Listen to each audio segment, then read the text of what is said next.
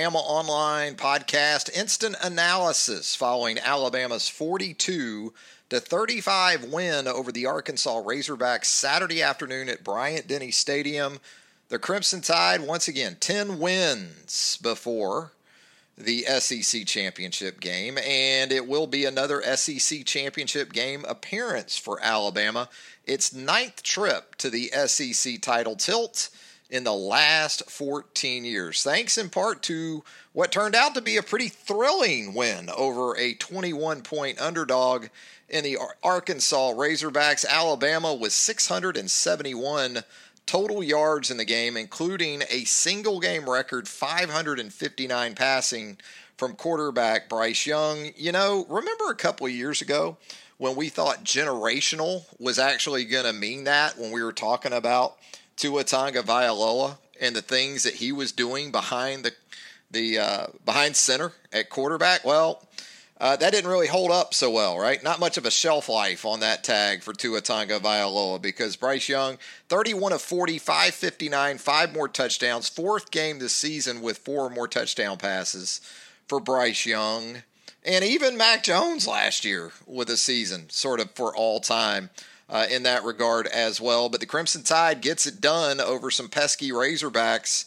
Arkansas, time and time again, looked as if it was on the verge of maybe falling out of competition or being competitive in this game. But to their credit, again, Sam Pittman, he does have a culture in place. I think it is at least safe to say that with Arkansas football under Sam Pittman, they keep coming at you. We'll see how recruiting sort of measures up for them because that's ultimately one of the big dividers, as we know, in college athletics. But KJ Jefferson, 22 of 30, 326. We saw Alabama go to the bullpen in the secondary. You saw it at the star position with Brian Branch taking over there from Malachi Moore. You also saw it at left cornerback, right? Where Kool Aid McKinstry entered the game there later in the second half for Josh Jobe after Jobe was in coverage on a couple of explosive plays by Arkansas standout wide receiver Treylon Burks. We talked about Treylon Burks in the lead up to the game. We talked about him in five predictions for the game, and the big guy delivered. Eight catches, 179 yards, two touchdowns, a long of 66. Um, and what kind of was a problem as well was that in the first half, anyway, Arkansas got it from some other guys too. Well, with an emphasis on Warren Thompson, he had the 40 yarder that set up the short touchdown run there for Arkansas in the second quarter. And so, you know, you go into half with a 10 point lead, and some of the things we talked about going into the game with an emphasis on third downs, right? Because as far as third down defense goes, you're talking about the two top teams in the SEC in that regard offensive proficiency on third down. That was far more in the corner of Alabama going into the game. Alabama leading all of FBS in third down conversions. And at the end of the night, when you looked at third downs, it was pretty much a draw. Arkansas converted 7 of 16 on third, Alabama 6 of 11 on third. But fourth down, right? That was huge for Arkansas in the game, including the fake field goal there uh, in the second half that really extended the game when you think about it. Alabama's in a situation where it is up by 13. You know Arkansas in that spot, even though it's earlier in the fourth quarter, you know Alabama is in field goal safe. In other words, yeah, they may bring some pressure up front, but some guys at the safety and linebacker position, their job in that situation is to make sure the ball gets kicked. As long as the ball gets kicked, they've done their job. Well, you had a situation between an official uh, and DeMarco Hellams on the play. Uh, you had a situation with Henry To'oTo'o in the middle of the field where between the holder giving the run action after the snap and also the right wing on the Arkansas field goal extra point team, he swings around. So between those two things, it looked like Henry got influenced and you get Blake Kern, the tight end, behind. You got a rubbed off DeMarco Hellams by the official, and the next thing you got is a six point game at 34 to 28, and there is still, still a ton of time left in the game. at that point. Very much a football game there in the fourth quarter. And so, once again, though, Bryce Young and that offense comes through, gets that separation once again on a third and five play. You're looking at third and five from the Arkansas 35 yard line. You're not really feeling great about your field goal position at that point because you've seen Will Reichard come up short from 47. Now he's going the other way earlier in the game from 47 where he comes up short. But still, you're talking about from the Arkansas 35, you're thinking 52 yards. Well, you get a false start on Emil Ekiyor on top of that. So now you're really in a situation of convert this third and long, or you're punting the football back to Arkansas up six. Well, Bryce Young and Jameson Williams do what they do. And Bryce goes up top. Jameson Williams does make the catch. Looked a little shaky there at first. In real time, you could sort of see the ball get into the left uh, cruck, I guess you could say. I'm making up a word maybe for where the forearm and the bicep come together. You could see the, the front of the football kind of squirt through there, but Jameson did enough that even upon review, the ruling on the field stood. It wasn't confirmed, if you'll notice. It did stand, and Jameson Williams, another huge game, eight for 190. So between Jameson Williams and Treylon Burks, the NFL scouts in attendance had to like what they saw. Three more touchdown catches for Jameson Williams. John Metchie, 10 catches for 173. One of the more quiet 173s you'll ever see because, again, Jameson Williams, in terms of finding the end zone and not just finding the end zone, but doing it on explosive plays time and time again, he averages over 23 yards per catch in the game. Nice night for Metchie in terms of yards per catch. It hadn't been that kind of season for John, but he does go for 17.3 uh, per catch. The running game for Alabama, it was a prototype Brian Robinson performance, wasn't it? Especially without really any presence from a backup running back in the game. 27 for 122 for the super senior. It was a grinder. He had a long run of 15 yards in the game. He averaged 4.5 yards per carry. Didn't get in the end zone. That's a rarity for Brian Robinson. But when you got Bryce Young throwing for five, it's hard for anybody else to have the end zone to sign, kind of uh, uh, make reservations for. You did see the backups, and yes, I'm going to count. I'm going to count Christian Leary as a running back on that touchdown catch of his uh, there in the second half. He entered the game. Brian Robinson came out. I think that was 11 personnel. Uh, they split out Christian Leary initially with an empty formation, then brought him in motion, and he was sort of the safety valve out there in the right flat. And once Bryce broke the pocket, he really put that defender in conflict, as you saw. It was either stay with Leary or you got to worry about Bryce Young's legs uh, and the potential for him to make a big play there and maybe even get into the end zone. The defender sucked up uh, with uh, Bryce Young, and Bryce did a great job, like he often does once he breaks the pocket, of keeping his eyes up and keeping himself aware of his options. Flips it out there to Christian Leary. Christian Leary's only touch in the game goes 11 yards for a touchdown. Trey Sanders um, had a big reception in his own right. One catch for 36 yards, also there in the second half. Uh, Trey had a carry for three yards down there uh, in the red zone. And, you know, Bryce had a couple of runs himself.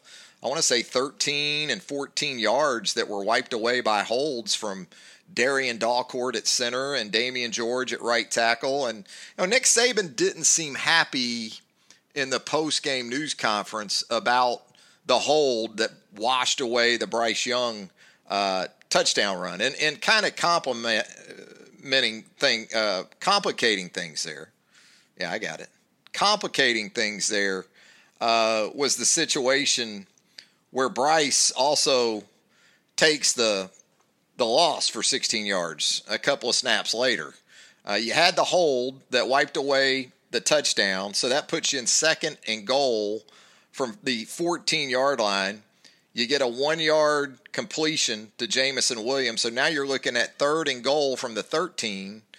And Bryce trying to make something happen You know, you don't ever really fault guys for that, but there are certain situations as a quarterback, it, it stinks. Guys like Tua Tagovailoa, we saw it in the national championship game in January of 2018, right?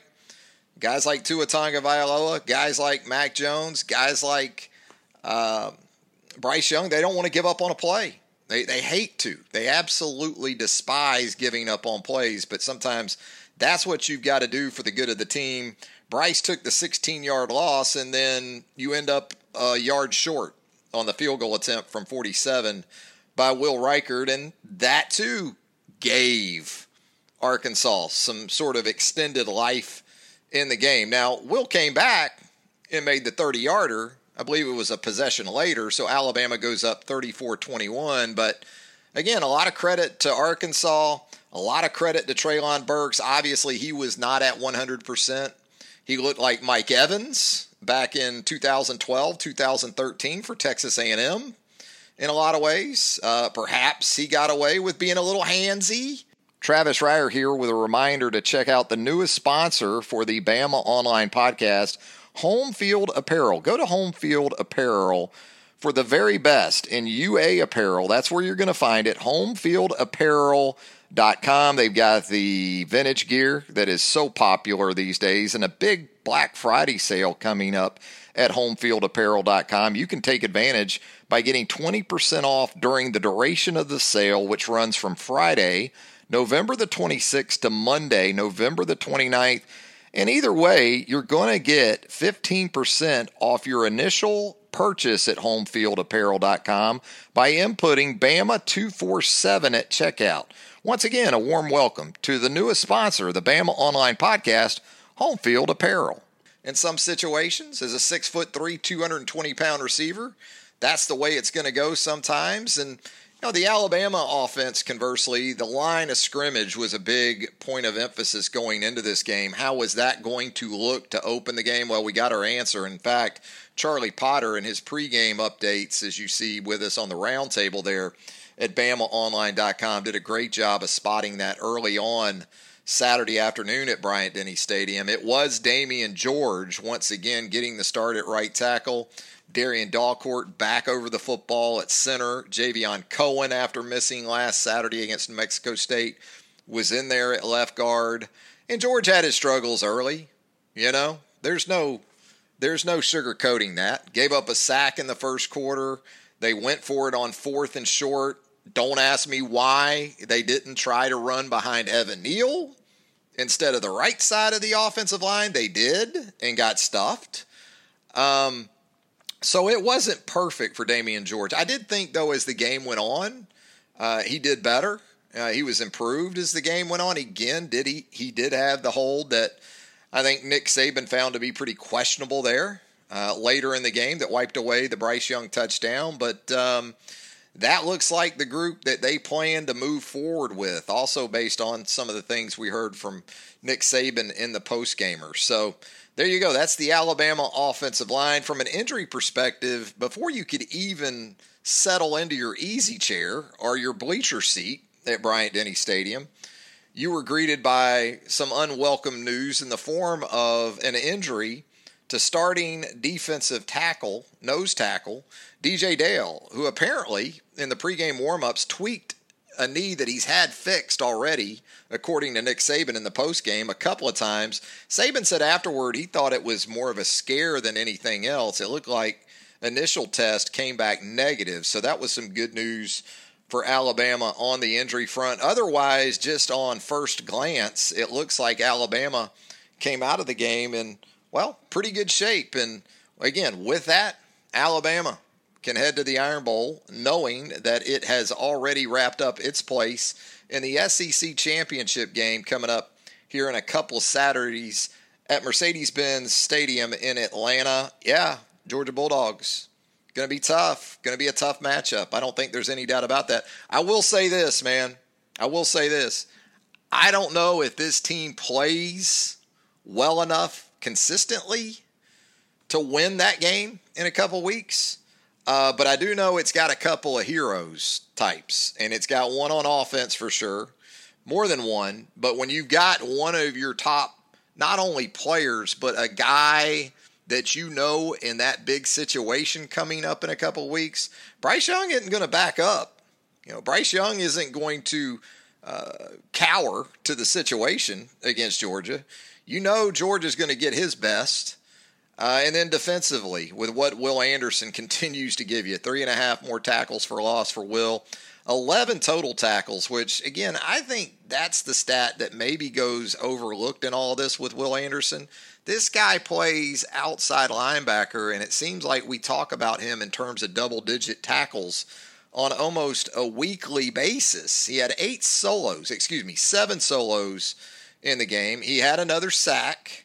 Uh, he had three and a half more tackles for loss, two more quarterback hurries. So just a monster. We talk about generational players. Maybe we're talking more about that with Will Anderson this year than we are anyone else on this roster. And it's a big day as we get closer to the end of the season and the Heisman Trophy talk ramps up. It was a big day, I thought, more so for Bryce Young. I'm down with pushing Will Anderson for the Heisman Trophy but there's the realistic side of me that says he's not going to win the award. So you go with your guys that are more viable based on what the award is right now. And for Alabama right now, that's still Bryce Young. And boy, CJ Stroud was hellacious earlier in the day for Ohio State. Based on my timeline, it felt like the award was going to go ahead and be sent up to Columbus, Ohio, because he was absolutely tremendous in blowing out Michigan State, which, look, Michigan State ended up being who we thought they were. Today on a neutral site, who would you pick? And not just knowing what you know about today's outcomes, but uh, let's say, hell, maybe they'll play in a bowl game. Michigan State or Arkansas on a neutral field at a neutral site today. Yeah. It would at least be something you would have to think long and hard about, right? That's kind of the team that Michigan State no disrespect to Mel Tucker. He's done a great job. He's about to cash in immensely. Uh, good for him. Former Saban assistant was very well liked during his short time in Tuscaloosa, very well respected by the players. So good for Mel Tucker. But come on, Michigan State or Arkansas? Yeah, you'd at least have to think about it, right? So there you go. Alabama 42, Arkansas 35. Trying to think if I'm missing anything here. Maybe special teams you would like to talk about. Not a lot to talk about there. I thought James Burnip did a good job. He had the one opportunity there in the first half to first quarter, I guess, to really put Arkansas in the hole, and he did just that with a nice uh, pooch punt down inside the the Arkansas 10 that I believe was caught on the fly, right, by Khyree Jackson, the reserve corner. Slade Bolden had a muff of an attempted punt return there in the first half. Fortunately for him, he got back on the football and you know, Will Reichard did have the miss from 47 yards out, but he got Alabama on the board early with a nice 48 yarder. And again, maybe the direction of kicks today in the stadium was affected by uh, which way you were going because the 48 yarder to the north end, not a problem. The 47 yarder, and maybe he didn't catch it on the panel the way he wanted to. The 47 yarder was right down the middle, but came up just a little bit short. So defensively, Will Anderson once again huge.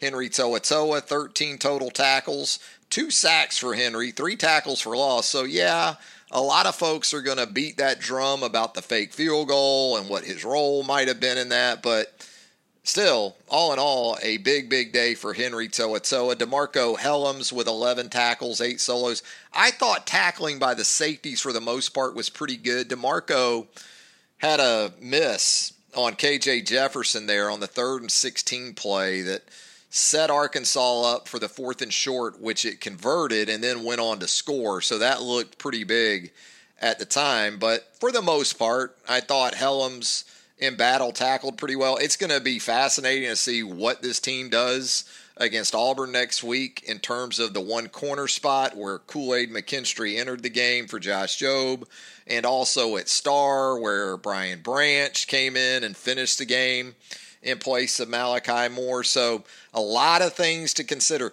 That's the way this season has been with this football team, right? It seems like we can't just get a handle or a feel or a grasp for exactly what this team is or what it's going to be even in a week from now. And for me, that's problematic. For me, that's problematic. You're going into your 12th game of the season, and it seems like on a weekly basis, it moves from offensive line to now depth at running back to now, well, hell, what about the secondary? What about the one corner spot that you felt like you had absolutely nailed down to the extent where you could take away a half of the field. That was your expectation at that corner spot going into the season was we can man up over there and commit extra people and numbers to other areas of the defense and you know not have to really worry about it. Well, now you're going into an Iron Bowl wondering exactly what you're going to do at that spot. Branch or Malachi Moore uh, at the star defensive back. Uh, that's impacted in terms of the money position. You know, if you're not going to play Malachi, or, or if he can't play, or whatever it is, in the in the in the nickel, then he's not going to play in the dime. I wouldn't think.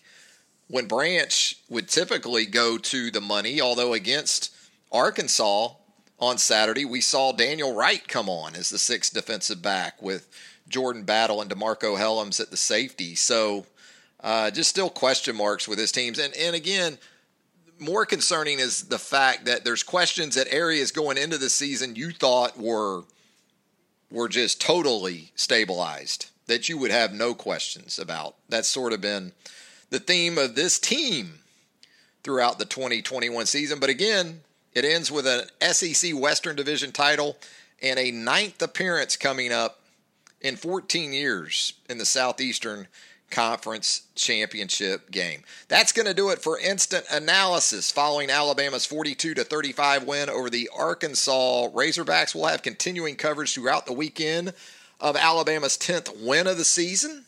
Where does Alabama go from here? Well, we know Alabama goes to the Plains next Saturday to take on the Auburn Tigers at last check this evening. Auburn up early on South Carolina on the road 14 to nothing the Tigers, looking for what is it, eighth win of the season? It would be for Auburn, I guess. Yeah, something like that. All right. Well, we'll have plenty of coverage for you. Again, we'll have plenty of basketball coverage as well. Big week of hoops coming up for Nate Oats' is 4 and 0 Crimson Tide as they head to Orlando to take part in the ESPN Events Invitational, where they will see in their first round game down there Rick Pitino and Iona rematch from the 2021 NCAA tournament. You also have Belmont and Drake on Alabama's side of the bracket, and the potential if Alabama gets to a championship game appearance, maybe they see Rock Chalk Jayhawk, Bill Self, and the Kansas Jayhawks maybe down the road. Once again, Travis Reier thanking you for joining us at BamaOnline.com. Thanks again for joining us here on the Bama Online Podcast. If you haven't already, how about a subscription to the podcast? Simple as a click or two. And if you'd leave us a rating and a review while you're there, we'd greatly appreciate that as well. Enjoy the rest of your weekend, everybody.